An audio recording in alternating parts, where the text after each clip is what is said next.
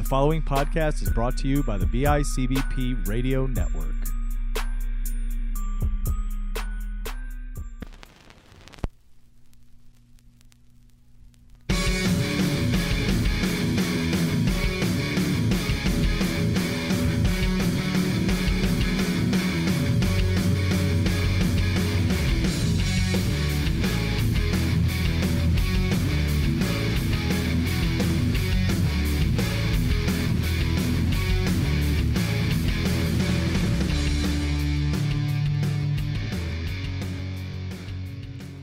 Guys, welcome back to another episode of Vinyl Divers.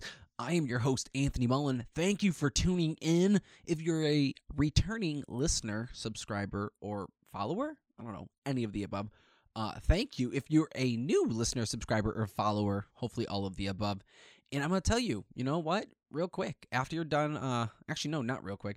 After you're done with this episode, if you could do something for me, share it to a friend that you think would like it, or head over to the Instagram post or the Facebook post where you found this link and tag them in it. You know, just one friend. That's it. You want to? We want to get some more followers for Vinyl Divers on the Facebook group, really, uh, because like this week's episode, I'm gonna try and start pushing polls to let people vote on what ups- on what album they would like me to record instead.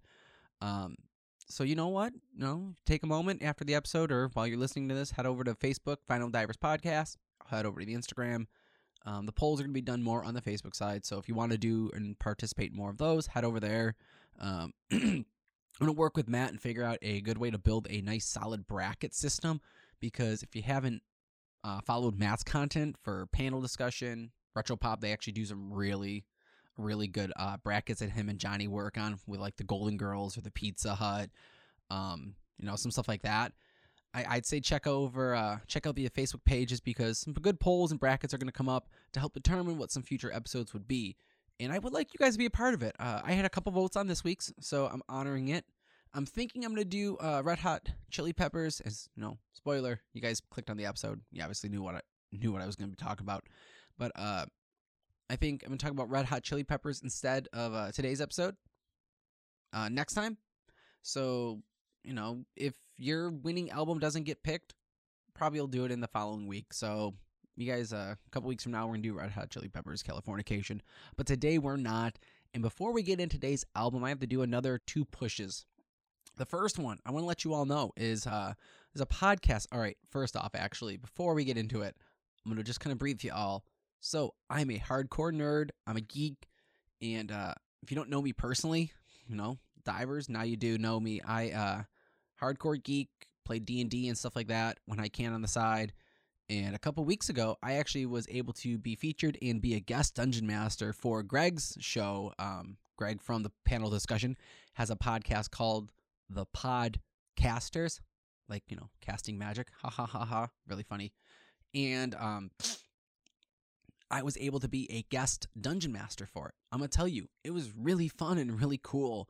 And it makes me want to do it more and more and we're gonna figure out if I'm gonna be doing more on uh, the podcasters as a guest dungeon master. I know that I have a mini arc coming up, but who knows after that. But um, you know, my episode kind of took a little bit more of a darker, more matured content t- direction, and we're gonna figure out how that's gonna work out moving forward. But you know what? It'll be a fun, uh, fun time when I'm on, you know, in the DM chair. So if you're a fan of that stuff, if you're not, I'm sorry for the past 30 seconds that I've been plugging this. But if you are a fan of it, head over to our uh, website at bicbp-radio.com. Click the link uh, for podcasters and, you know, check out the first episode where Greg ran a great session taking place in World War II on the beaches of Normandy. Um, and then check out the second episode, which I ran with a uh, group of friends, ragtag team, in my homebrewed session world, where, uh, you know, the the, the lines of necromancy were blurred a little too scary. Uh-huh. and put me at ease. put me at unease. But yes, besides that, the last thing I would like to push, I'm going to share just a little taste of it with you. Not even like the 30 second clips. I'm just going to share just enough of a clip, just a little bit to tease you. Is uh, Zeke from the You Break It, You Pot It podcast is in a band. I'm pretty sure I've talked about them and told you guys about their music coming up and their shows. And I know I've shared their work and their videos and their songs on my Instagram and Facebook and on the network. But the other week, they were able to put out right before the new year ended, they dropped an EP. Zeke's band, the Rippertons, dropped the Rippertons EP. I'm going to tell you guys, this has got this wicked sound of like, you know, beach rock, surf punk with like some oldies, um, 60s dance hall kind of like slow vibes. Like it, it's got a unique taste to it. This this album is very unique and very not personalized, but it's very um hard to fit it into one specific genre because there's influences that you could see from all over. It uh, definitely feels like it'd be played on a beach at night or maybe like a dance, um, like a school dance setting. But it also has some like slower take songs. But then there's also some up your poppy poppier, kind of like a little punky or grungy, uh, not grunge, but like crunch to it. Uh, I'll tell you, uh, I personally I love their the last song on this EP, uh, "Waiting on You." Phenomenal, phenomenal, phenomenal. And uh, actually, the one I'm gonna share with you just a bit is I also really love. It is uh, the one that kicks it off called "Kill the One," and actually features our man Zeke singing it. You said not to waste my time,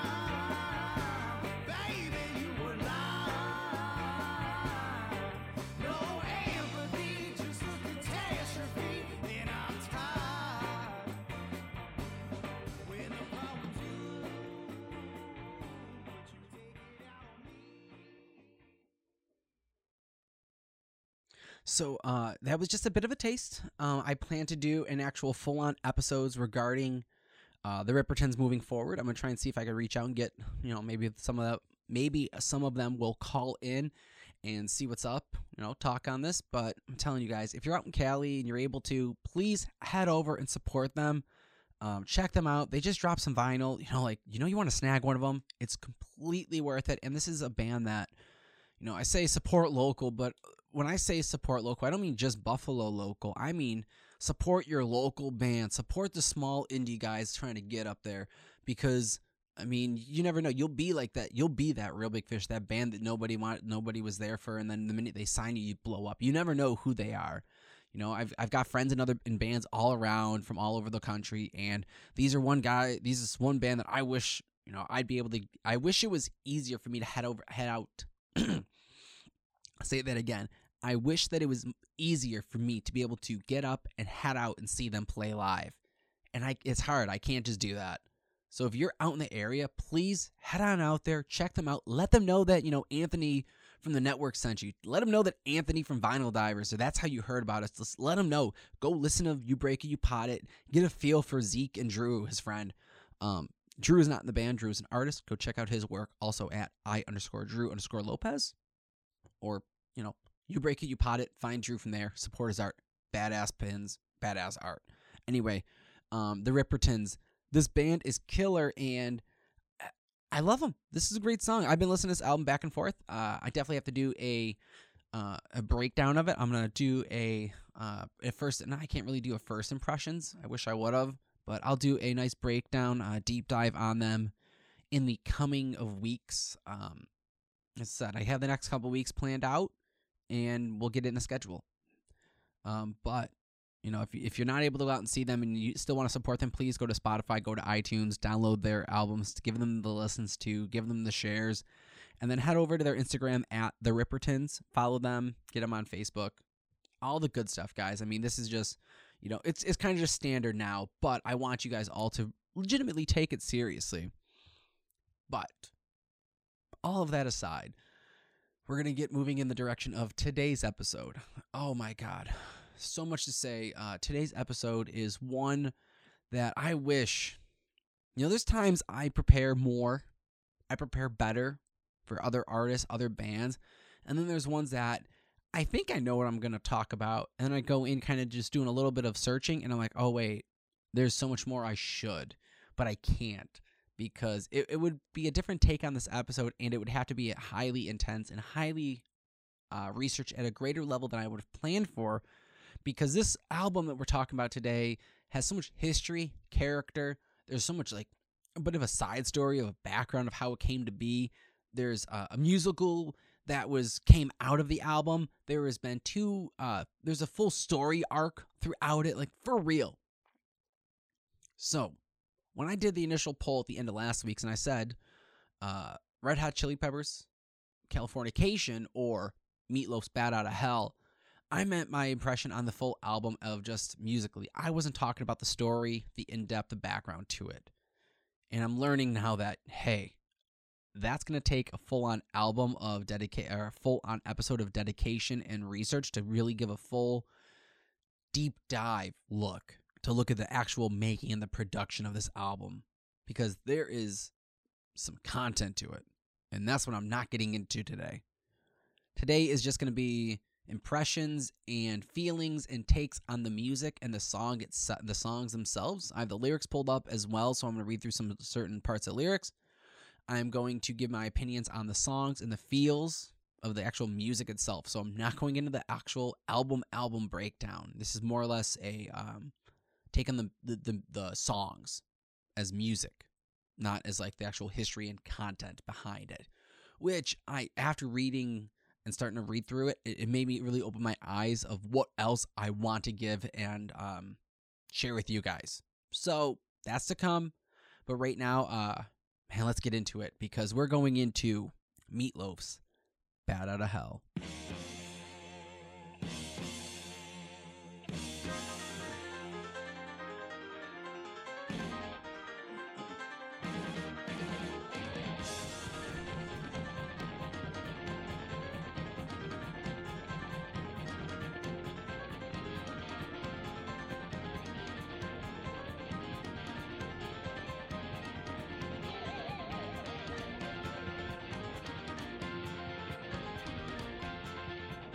So, guys, uh, I'm gonna tell you, this is uh, this is one hell of an album, and my exposure to Meatloaf and this CD or cassette, depending on I, I really can't remember when I remember seeing it first, because my journey to Meatloaf is a little weird. I mean, I know Paradise by the Dashboard Light. I feel like it's one of those songs of uh, kind of who doesn't know that song. It's kind of like uh, Sweet Caroline kind of like um, Piano Man. Everyone knows that song. It's a very good karaoke bar song. It's just one of those songs that you know people can sing to, people can dance to, and um, I don't know really dancing, but you know it's just a good song. People know that. I mean, I know that song, but I don't really know when I was exactly introduced to Meatloaf as the artist. I mean, I remember the CD Bat Out of Hell. I remember uh, Bat Out of Hell too. Not listening to them. You know, I remember I kn- knew them as a kid uh, growing up because my stepmom had them in the CD visor in her car when I was growing up. My stepdad had them uh, in the cassette um, holder above uh, where we used to have par- saw, where we used to have part of the uh, weightlifting equipment growing up. But I don't remember when I first listened to Meatloaf. Meatloaf. It was, uh, I mean, even if it had other songs that I listened to I guess I never really recognized them as Meatloaf songs. No one ever really pointed out to me. You know, as a kid, if I would have heard Guns N' Roses, no, I distinctly would have known Guns N' Roses. I don't think I probably would have distinctly pointed out Meatloaf songs unless I was listening to it. And now, you know, if I listen to it now, maybe I'd be like, oh, duh, I can hear him. I, I recognize his voice. But I, re- I guess that's what I'm trying to get to say is that I don't remember when I started recognizing his voice. I remember recognizing Meatloaf and Bat Out of Hell. I knew that was I just knew that was associated. I didn't know that they were sequels or if they were were not sequels. Um, I can tell you, I didn't know two shits. I mean, I didn't even know that Paradise was from Bad at Hell until I think I was, you know, not a teenager, but like a preteen. I don't know, like 11, 12 years old. Where I remember like one day I was uh, messing with the CDs in my stepmom's car and I took Bat Out of Hell and I was just flipping through it because I knew there was one song and I liked on it I liked, and I didn't realize it was what song it was. I didn't realize it was Paradise until I clicked. I was like, oh, wait, I know this song. And then that was that. So maybe that's one of the first times I associated Meatloaf with Paradise. But, um, and I consciously kind of uh, acknowledged that this was that song. It wasn't like that one, like, oh, what was it? What was it? It's, you know, I know it. And I'll tell you, I don't know if it's, I don't think it's a bad thing because, you know, I never really had to listen to this song before but or listen to this album before, but now that I have, it's like, oh shoot, I've I have been missing out on a nice. This is some good music. It's something different. This whole album, it doesn't have this. Um, mean, you're first looking at the album cover with the guy riding out of the the split in the earth on the motorcycle with the devil in the back, statue looking over him. It looks all creepy and hellish like, which which is pretty badass. And um, you would think I would at first glance think that this was gonna be some heavy rock like metal, thinking this came out in like the '80s. Come to find out, Bat Out of Hell dropped out on uh, October 21, 21st, 1977 from uh, Cleveland International or Epic Records. So definitely wasn't expecting that. It is definitely a little bit ahead of its time for the rock look. I mean, I guess maybe you know like Black Sabbath was kind of pushing that stuff, and Ronnie and like Dio was trying to do that too with like you know the devil and everything. But like full on like on the album covers, like this looks like a pretty dark album cover to be putting out. So I definitely see where the uh, you know rock and roll vibe can come from it, and the music throughout the entire album really good. There isn't a bad song on this, I'd say. Um, this is a definitely a um I, I read it in one of the articles I was reading, and it makes sense because it states how this is one album that can be it can't be time time stamped. It's got a lot of influences. It sounds, or what you can see where it, it was built from, but there's definitely a um something that was you know like this album was definitely unique and special when it came out because I don't think I could really pinpoint and say, well, this is a this is definitely rock because it really isn't. I mean, it's got a lot of blues influences throughout it. There's some nice jazz, uh, rock portions. There's even some nice just piano, just vocal portions, and like with orchestra and band music behind it. And then there's one where, you know, it sounds more like a, you know, kind of like doo wops, you know, or not doo wops. It sounds um, almost like a show tune, yeah, show tunes, like kind of like Frankie Valli ish um with the with uh some like you know some like I don't want to say 50s but like I don't know 60s maybe I don't know where I'm trying to pull it from the one song I'll point it out when I get to it but this whole album has got a nice flow a good take. It's got a nice progression of a rise and a structure. Um I, I really love this album or not this album I I do love it I do like this song uh this album but I really like this song. Um you know I really do. There is a bit of it that I'm loving it. Um there's a line that I love. Oh, it's oh like a like a bat out of hell. I'll be gone when the morning comes, and I just I really love how it just it just you know like this song it it makes me wonder why this song wasn't as popular or maybe it just wasn't as played as much as um Paradise by the Dashboard Lights. You know, Bat out of hell. The sirens are screaming and the fires are howling way down in the valley tonight. There's a man in the shadows with a gun in his eye and the blade shining oh so bright. I guess it's just some catchy shit and just you know, it was written by um, Jim Steinman. Real quick, hold on, let me pull that. Let me see that real quick. Yeah, the songs were written by uh, Jim Steinman, which, uh, from what I did a little bit of researching, it looks like this album, which I'm gonna go deeper in on, and this is why it was that this album was inspired, or the songs were what was coming out of a play or a musical that he was writing there was kind of be like a futuristic Peter Pan called Neverland. It, there was like a whole like it was meant to be a production and a musical, and through Jim Steinman knowing Meatloaf from working together and touring with a musical where Meatloaf was an understudy on, it just kind of spawned this friendship and this whole music of writing and just creating content. And it's like this. That's I think it maybe gets that show swing tunes that show. Uh, not swing. Uh, that show. Uh a musicalish pop to it, and it's uh no, it's kind of catchy, but it has a nice a little bit heavier edge, like a bat out of hell. I'll be gone when the morning comes, when the night is over, like a bat out of bat out of hell. I'll be gone, gone, gone. And this song really just gives a nice way for Meatloaf to kind of really accentuate and vocalize and really push and like get a nice like out of his like out of this like nice like yelping range where he gets to really just really push down and be heavy on his vocals and strong and really pushes and fucking just kicks through um and the lyrics are even less really fucking nice and really strong. What is i like it uh like a sinner before the gates of hell i'll be i'll come crawling on back to you. And it, you can definitely feel like there's a sexual tension throughout the lyrics. And i feel like a lot of the songs are about that you know that primate uh urge. And it's got that very much of that you know this teenager boy vibe and you know he's with the woman. And uh you know paradise by dashboard lights kind of tells its own little story and i feel like that has a little bit of a reoccurring theme throughout all these songs these are some really good music some really good songs and i'm gonna tell you bat out of hell on this album phenomenal um i will say real quick going in I wish I had this on vinyl. I'm gonna have to be picking it up on vinyl because I'm gonna need the first one and second one because that one's coming in a few months. But I'll tell you, um, oh, okay, cool. So yeah, I'll tell you. Uh, the second song is definitely one that I remember as a kid, as it is called "You Took the Words Right Out of My Mouth." On a hot summer night, would you offer your throat to the wolf with the red roses? Will he offer me his mouth? Yes, Will he offer me his teeth? yes, Will he offer me his jaws?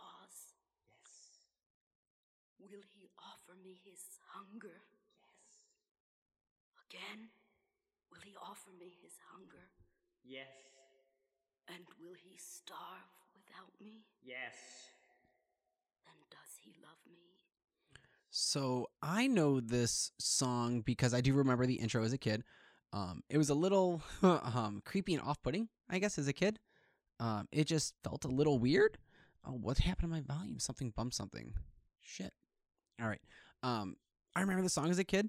Uh, being in the car, popping on the CD, and just as I was trying to find Paradise by the Dashboard Lights, I remember hearing the song because I knew there was some talking or something in the beginning, and it was just one of the ones trying to get to. I remember it was just really kind of, you know, just unsettling. It has this creepy vibe to it.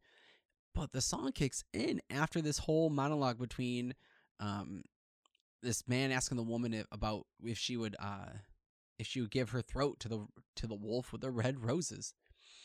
And uh even like where he like his voice where he kind of goes I bet you say all that to the boys like where he says that all like really like, quiet and just like just faintly it just is off settling and then uh the music kicks in and it's like this like it- it's got like the 70s vibe to it kind of like cliche like would you like 70s i don't know how best to describe it. Um let me bump the volume and see where the song's at so if you can hear a, taste of it.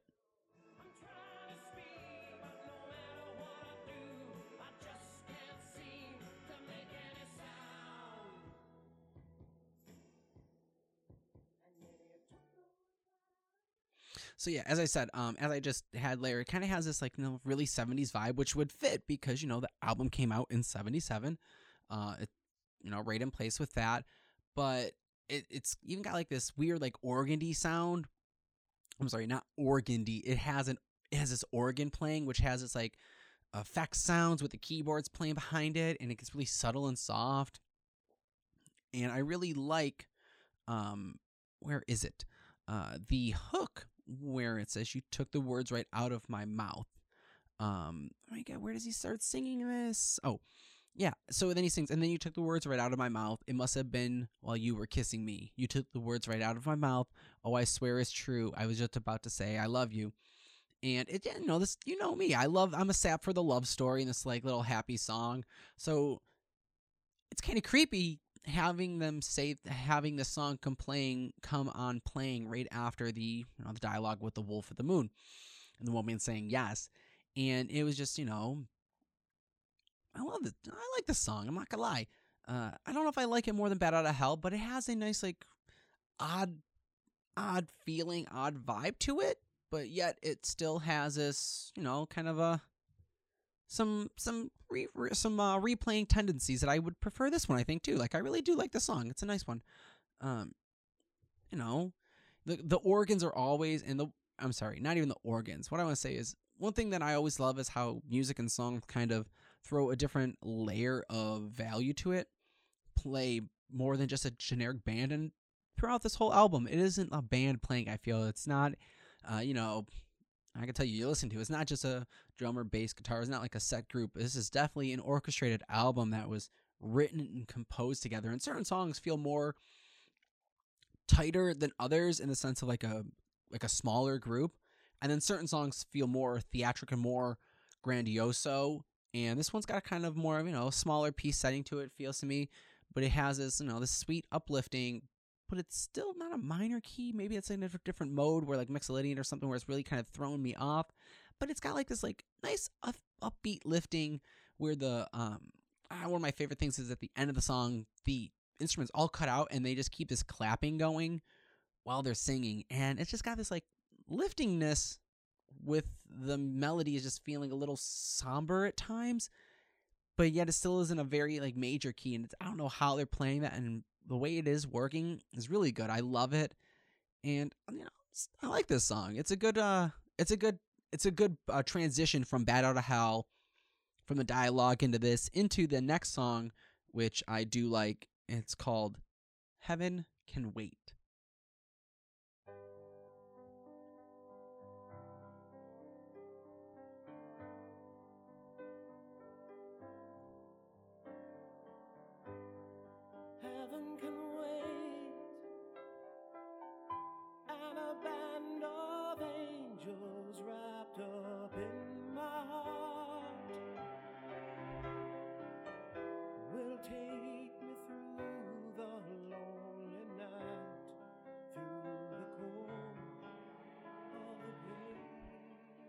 So, from bat Out of Hell into you took the words out of right out of my mouth from the um, breakdown of the band leaving. This is definitely I could see the uh, I could see the pluses to listening this on a medium other than digital, where it just cuts from one track to the next. This is definitely meant to be played as a long play or from on a cassette format where it just fades and picks up and goes. Because the way the last songs really end, it just feels like a conclusion and a wrap up, and then it's kind of like the piano breaks through, and it's really kind of sad and melodic, and the piano's really playing with it. And Meatloaf, like his voice is his voice of singing style starts to change a little bit, and it becomes even a little bit more breathier, and you feel this empathy and this really sadness in his in his voice, but yet it's kind of like this pushing through, and as even right now as you can hear it, it kind of starts to pick up a little bit, and I really, really like this is a very nice for first side on a vinyl. I was uh, checking on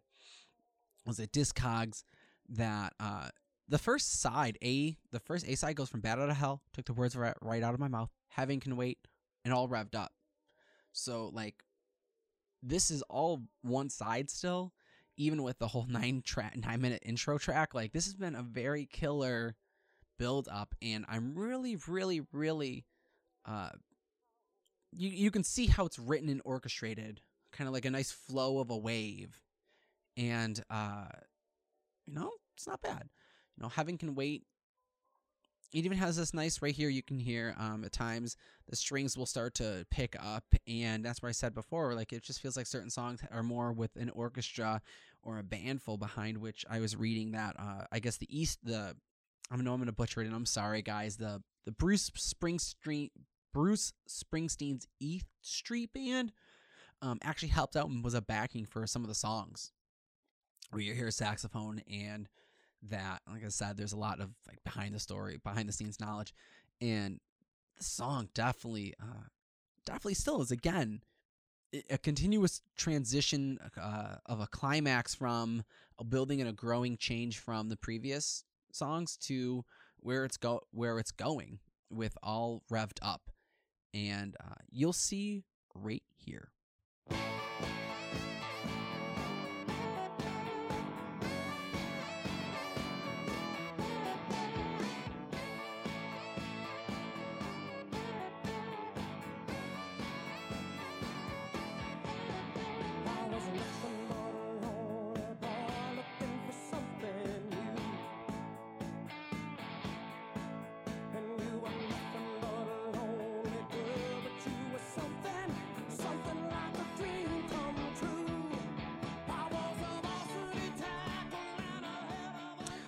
I'm gonna tell you guys, um, out of all of these songs, this is one of my favorite.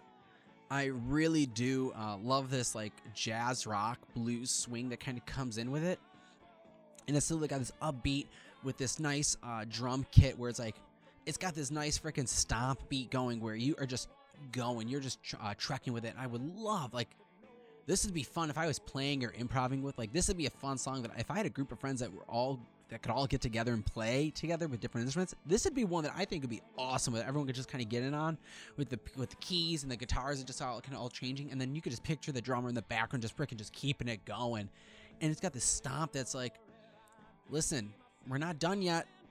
It's not done yet, so keep going.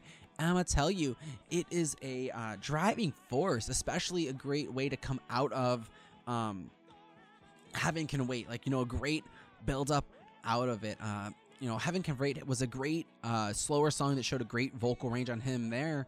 But now this is kind of a break loose, uh, kind of like, all right, you you heard what was before, but this is where we're at now, and we're gonna kind of pick it up a little bit. We want to give you a little something more, and this is uh, this is an awesome song. And I really like the way the pre-chorus even fades into the chorus. There's this nice build up with the guitar, and uh, you know, so the chorus is. But every Saturday night, I felt the fever grow. Do you know what it's like? All revved up with no place to go. Do you know what it's like? All revved up with no place to go. Um, I mean, I could take that. I could take that a few different ways. Uh, whether it be in uh, a sexual way or just you know, kind of a someone is lost and kind of like you know, Saturday night they want to do something. They're they're all energetic. They're all revved up. They want to go do something. Want to. They have there's something to do, but they have nowhere to go. You know, they felt the fever. Uh, felt that fever growing. If the fever, you know, maybe is in reference to the the, the burning feeling to to do something, or if it's more of a, you know, uh, I don't know, the the lust for someone that he likes that he you know, because in a, later in the song he the singer references about being um in the pre-chorus he goes uh well i was out on the prowl down by the edge of the track and like a son of a jackal i'm the leader of a pack you know i mean the way i'm taking this is kind of either you know again kids out and about trying to figure out what to do he's out and about in the city you know looking around or if you take him as kind of like the single the single guy or the single boy teenager and he, you know he's trying to find a woman or find a girlfriend or find something you know he's kind of like you know he's out in the prowl kind of like a predator style which now kind of gets a little creepy because make that relationship of the son of a jackal back to the wolf um with the red roses and the woman you know offering herself over to that so you see that kind of a correlation build up and if you check um if you, if you see it on vinyl and you have it on that this is the way the side A concludes. So there even is a still a consistent rise and fall of a story narrative. And I really, really just I completely underestimated this album when I went into this. Like I felt like I, I don't know. The more I'm listening to it now, it just makes me feel like, wow, how did I not hear this more as a kid? Like, how was I not exposed to this sooner and really given this album a full on look? I'm telling you guys, there's gonna be like a full on like three parter that has to come out of this episode. This is just the touching and grazing the surface of an album and an artist that really should be explored. Um, I know last October I planned to do a Rocky Horror show, but I'm telling you, next year, like this year, there's gonna be Rocky Horror. They're gonna have a Meatloaf month. It's gonna be fucking phenomenal. Uh, but anyway, real quick, before we get to the next song on side B, we're gonna insert a quick commercial right here.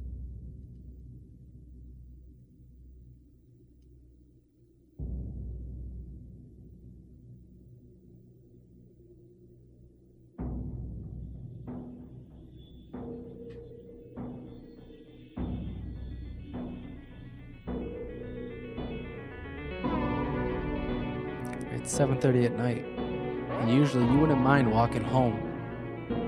But it's the middle of winter, so 7:30 at night it gets a lot darker than it does in the summer. You're scared. The street's pitch black. There's only one light, and it's at the end near your house. You can't help thinking that you're being followed, that someone's behind you that something's someone is whispering something into your ears. They're telling you something creepy, something horror, something about real life that you can't explain, that they can't really explain. But apparently there is a way too. Something that sends chills to your bone. Something that makes you think. Maybe I should sleep with the light on tonight. You know what that thing is? The History Creeps podcast, brought to you by the BICBP Network.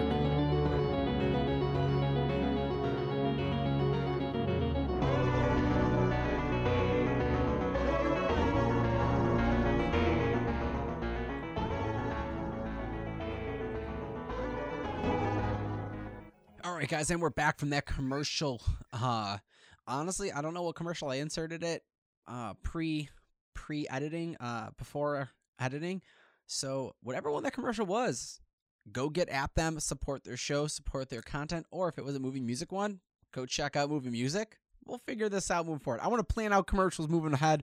Um, I just wrote commercial as a note. I'm like, all right, cool, commercial. We'll figure this out in post. Don't worry about it, guys. But hey, welcome back. That was an awesome commercial, and uh, we have side B left of Meatloaf's "Bad to Hell" from 1977, October 21st.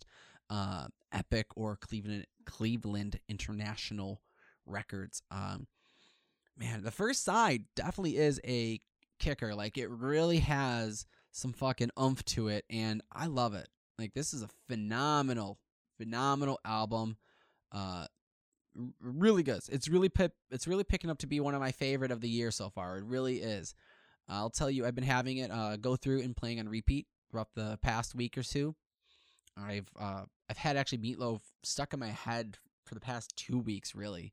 Both bad out of uh, not bat out of hell, both with uh, Paradise and I would do anything for love, because uh, the side story thing I'm writing for for another con- piece of content that I'm working on. Uh, I'm writing like a side story, including a vampire, and I had some inspiration, like ah, you know, kind of how Meatloaf was in everything I would do for, uh, I would do anything for love, music video, that kind of idea, that mysterious kind of hidden vampire look, and I've just been listening to it since, which is why I kind of you know it spawned to want to break down and kind of this album a little bit of a look at. But tell you the first side has been solid, a nice grow flow. It hasn't stuck to any specific one genre. Uh, I don't know if this album could be dropped out of nowhere now and still be given the same reception. I think you know maybe pop music has changed definitely a lot. Uh, I mean, there'd definitely be a crowd for it, but I don't know if it would be still be treated the same.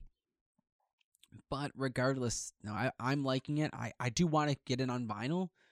And uh, let me double check. Let's see, actually live check. What is it going for on Discog? So, oh, Marketplace, 31 on sale for 229. Oh shit. Oh fuck, this is a really cheap on this is really cheap on vinyl then apparently. Huh. Shit. Yeah, I mean like it goes from let's let- let's just look real quick. What's it going for? 299, 299, 299. 4 4 euros. Oh, shit. Yeah, no, this is like dirt dirt ass cheap used. All right, cool. So I'm going to definitely have to pick this album up then. I uh man, sweet. Good day. Day is made. All right, sweet. We're getting into side B and side B is kicking off with a nice one called 2 out of 3 ain't bad.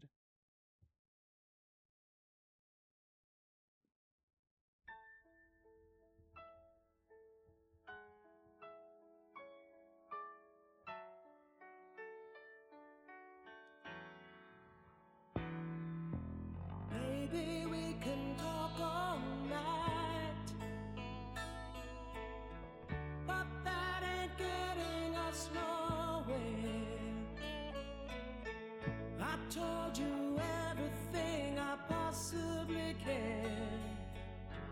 There's nothing left inside of here.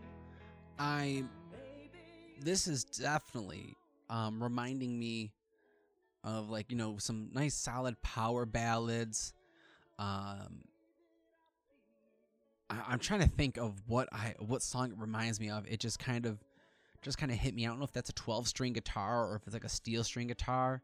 Um, I'm getting a very much um, not Styx. Oh my god, what band am I getting? I'm getting the band stuck in my head uh, Kansas vibe. I would give very much Canvas Kansas vibe. I think it is. If that's what song I'm what song I I'm thinking of that it reminds me of, and it's got this nice uh this very nice just build up like like it's slower. You know, you got this nice drum kicking in, this nice piano pounding, and it's a nice breathe in because I mean, if you haven't heard the song "Paradise" by the Dashboard Lights, and that's your next song, you don't want to overdo it right now because the next song is literally a journey on itself. It's like a mini freaking story within this entire album. It could be a standalone, just mini story. And you don't want to give too much before getting into that because that'd be, that'd be pretty intense. And to have this one uh, be this really nice little sadder, more um, poetic piano piece that really, really is uh, something else and it's not bad. it's not my favorite. I'll tell you, be honest. You know, it's not my favorite. I don't really have much more to say on it other than that. Um, let me actually flip over to my notes. Do I have any notes made on here? Yeah. Basically, all I got is that the strings in the piano make it sound more orchestra, uh, more orchestrated, which I have been repeating a lot throughout this entire album. Is that this whole album feels just very composed together and placed in. And Jim Steinman um, did a beautiful job with it. This really is an entire. Uh, this whole album is a great piece, a great work of uh, composition, and it's just a shame that the whole album doesn't get as much light. And I guess today's day, because you know I know Meatloaf was really big and popular, and everyone loved him back, back when uh, first came out with you know Bat Out of Hell was phenomenal. I knew he was popular then, but I said to me, I only knew him for a couple songs. I wish I would have known more of him or or been more exposed to him before, because you know the rest of the CD isn't bad, or the rest of this album, whatever you want to call it, isn't bad. Uh, but now to it the uh, next song. I know it's a little bit of sudden change, but anyway, next to uh, now to it, the next song is uh, "Paradise" by the Dashboard Lights, and uh, we're gonna talk about this one.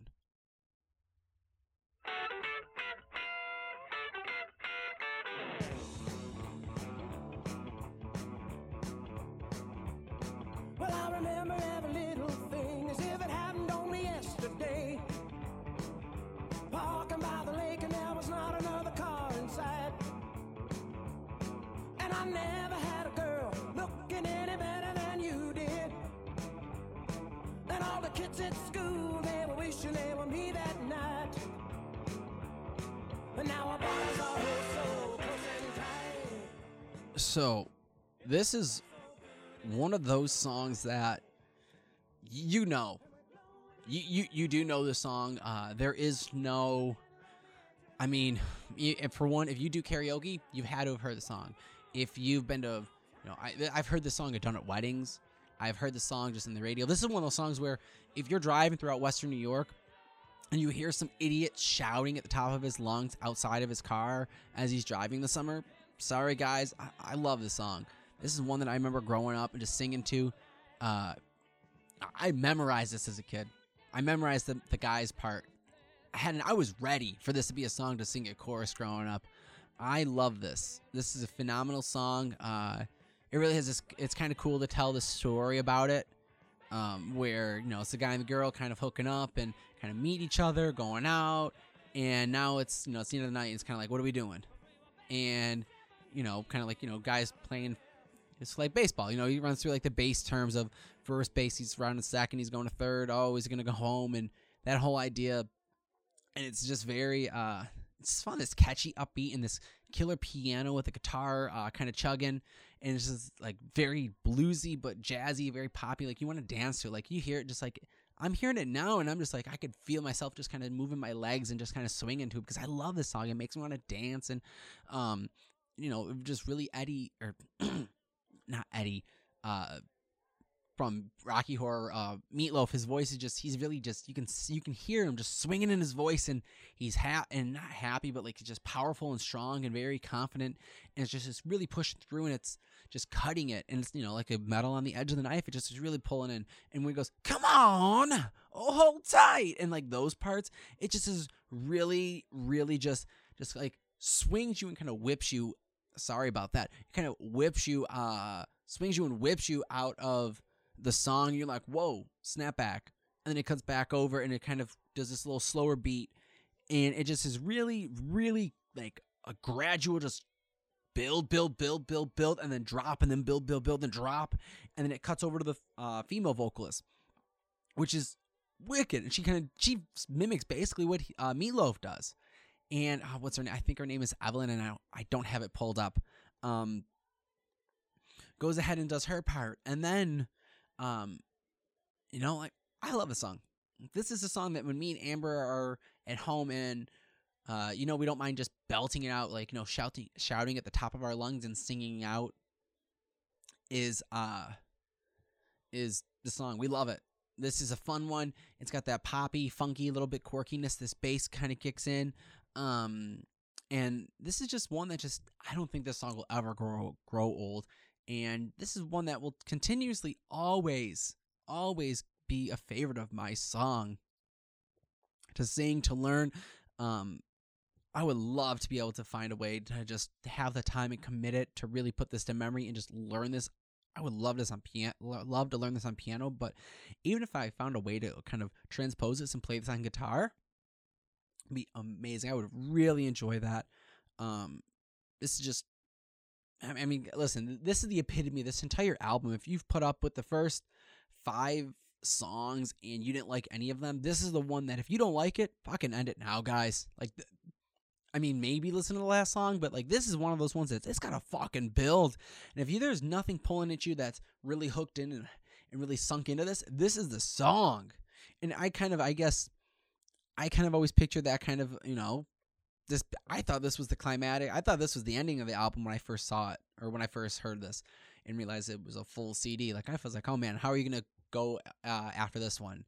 And I get it. The last song for crying out loud isn't bad. It's not it's not a it's not bad at all. It's got a very nice closure to it, but we're not there yet. And I'll tell you, one thing I really um I, I really love it. Uh, the, I'm gonna read it to you. The lyrics at the very, very end, where you know he finally caves in, and it's just the. I just kind of laugh on it now because you're just like, man, I don't want to. I can't empathize, but it's just it, you see this this story and turning in this song of a man who he's kind of going in. He wants one thing from the girl. Finally gets it, and now he's like, yay! But he's already promised himself to her. You know, he's loves her to the end of time, and now all he does is he wishes for the end of time because he can't take it any longer. He just says, couldn't take it any longer. Lord, I was crazed. And when the feeling came upon me like a tidal wave, I started swearing to my God and my mother's grave that I would love you to the end of time. I swore that I love you to the end of the time. So now I'm praying for the end of time to hurry up and arrive. Because he can't spend another minute with her and he doesn't want to break his vow, but it's like, oh my gosh. And it's just like, I mean, you feel you feel for him by this point. You're just like, man, he's been fighting, he's fighting, he's fighting, he's got it. And oh, now he wants out so bad, but he won't. And it's like, oh, man. I don't know. I as I got older and you know more mature as a more mature as a teenager, and now as an adult, it's just kind of like, oh shit. Song kind of has a different take to take on it as a as I did when I was a young teenager listening to the song. It just you know I see it from a different side and different angle now. Uh, the the the wisdom of many many years upon me. It just has a different look on the song, and I, I will still say this is one of my favorite songs on the entire album. Uh, it, it shows a plethora of a range of styles that he can sing in, um, and it shows how versatile he has. This whole album has shown how versatile that you know Meatloaf really is, and you know we have one last song to show that too, which is for crying out loud.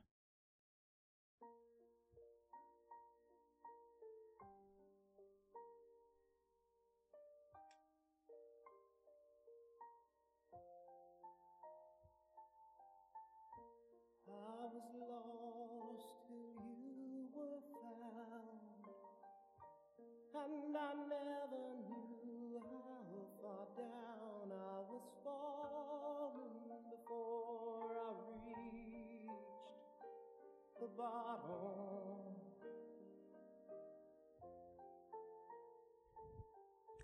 So as I had said before, this song is a. Uh, I do see why they could put it as, as the last track on the album.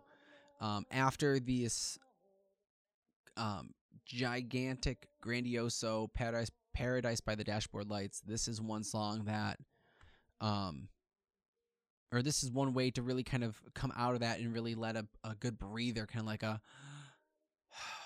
And it has this breathiness and this sad and this mournfulness um and this very just kind of not sweetness but i guess a ser- not serenity it's the not the word i'm looking for but this just subtleness and this just delicate take on it and this um this very just mournfulness that after this giant crazy ride on this fucking chopper out of hell bat out of like a bat out of hell this this we're kind of closing. You can kind of see that where the uh where Jim Steinman really had inspiration and they came from a musical and a you know a stage a Broadway background and it definitely had an influence and this almost feels like this should be a musical which it actually is in production to be it was turned into a musical. There's a sto- there was a touring show called Bat Out of Hell which is going to be part of my deep dive. I have to do it. I'm going to try and see if I can find a copy of it to listen to it and watch it if I can find some videos because I think it'd be awesome. This is a great story that I would really love to see visualized. I mean, if it does so well, if it does uh, continues to do well on stage, you know, who knows? Maybe they'll put it out on and uh, make it a movie. I'd really like to see that. Um, you know, this this song just has a nice even even as it's uh, finishing up. The song really has a nice uh, for the full album. A nice still pushes through and shows and the range of Meatloaf's voice. And uh, I got a couple notes here is that uh, it reminds me of the memory cat from Memory from Cats, where it kind of has that very subtle piano build in, and it gives us instant closure. But I will say, up until the very end of the song, you really hear his voice not even strained, but you can hear like the the the will and the drive in the vocals to just keep pushing and pushing and it, he just pushes it until the very end the very very end where it's uh when you crying out loud you know i love you and it's just very just this you can just see the composure just kind of wrap up with the hands just kind of like pinch it off like all done. And i'll tell you this is uh meatloaf battle to hell. This album it have to be an 8 out of 10 9 out of 10 um honestly man for or honestly guys for originality or not for originality for uh for me it's hard to give a 10 because a 10 has to be perfect every song. I love it. It's on constant repeat i don't like to do that a lot. And this is pushing this is really this is really hard to not give it a 10 and even so uh, not a 9 is a little bit up there but this is a solid 8 8.5 8.7 9 this is pushing up to there and it'd be very hard to not push it up to a 10 except for a couple songs. Uh, i haven't listened to all of the second of the sequel bat out of hell 2 uh, i'll tell you i would do anything for love. I love that song so if it keeps pushing that way maybe that'll get a 10 but who knows? You know guys checking in uh, keep checking in and follow up for more episodes. We'll see where we go from there. But you know guys thank you so much. That was it for this week's episode of vinyl divers. Continue to support the network. Check out all the other shows on our podcast network. We have podcasts for everyone. Keep an eye out for more content coming from me. Uh, you know, there's a Patreon coming soon. We're gonna open that up. Don't forget, check over to my uh, jump over to my Facebook, uh, Vinyl Divers Podcast, where I'm gonna be doing some polls so you guys can help decide more future episodes.